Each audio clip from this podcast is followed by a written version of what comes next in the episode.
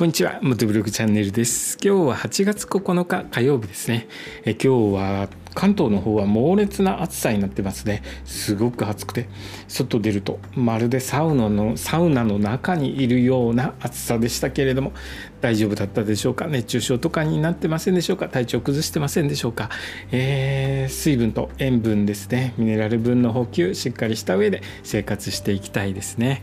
道の駅全国制覇の旅なんですけれども、この猛暑でですね、ちょっと予定変更して、今週少し道の駅回ろうかなと思ったんですけれども、あまりにも暑いので、まあ、無理していって体体調崩してもなと思いまして、えー、今今週は行かないようにしています。でですね、行かない中でも、これから回る予定の道の駅の下調べをしております。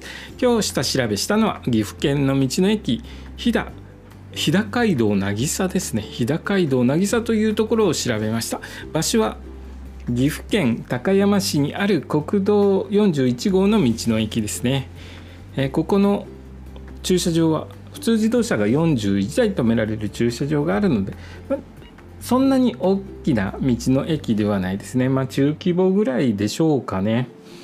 えー、ここの道の駅は高山市の南の玄関口に位置する道の駅だそうです。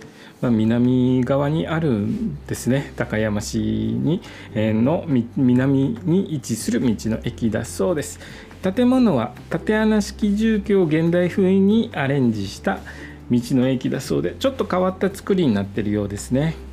ここでは果物や野菜の入った焼きたてパンやジェラートなどここでしか味わえないものを取り扱って多く取り扱ってるそうです。果物の入った焼きたてパンっていうのは想像つくんですけど野菜の入った焼きたてパンですか？なかなかあまり売ってないかもしれないですね。どんな野菜使ってるんでしょうか？まああのー、玉ねぎとかだったら入ってるパンありますよね。何が入ってるのかな？ちょっと興味ありますけれどもここでしか味わえないパンやジェラートなどが食べることができるそうです。またと冬ですね。冬は期間限定のアップルパイを販売しているそうです。アップルパイだいぶ人気のようですね。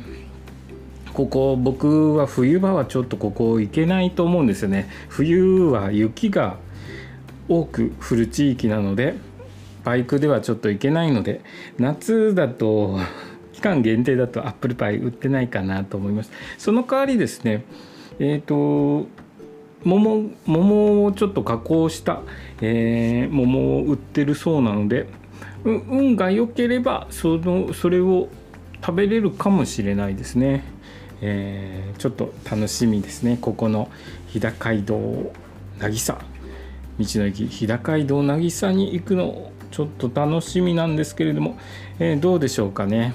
まあ、雪の降る前にここ行きたいですね、え今日の放送はですね岐阜県の道の駅日高街道渚について調べたことを放送させていただきました。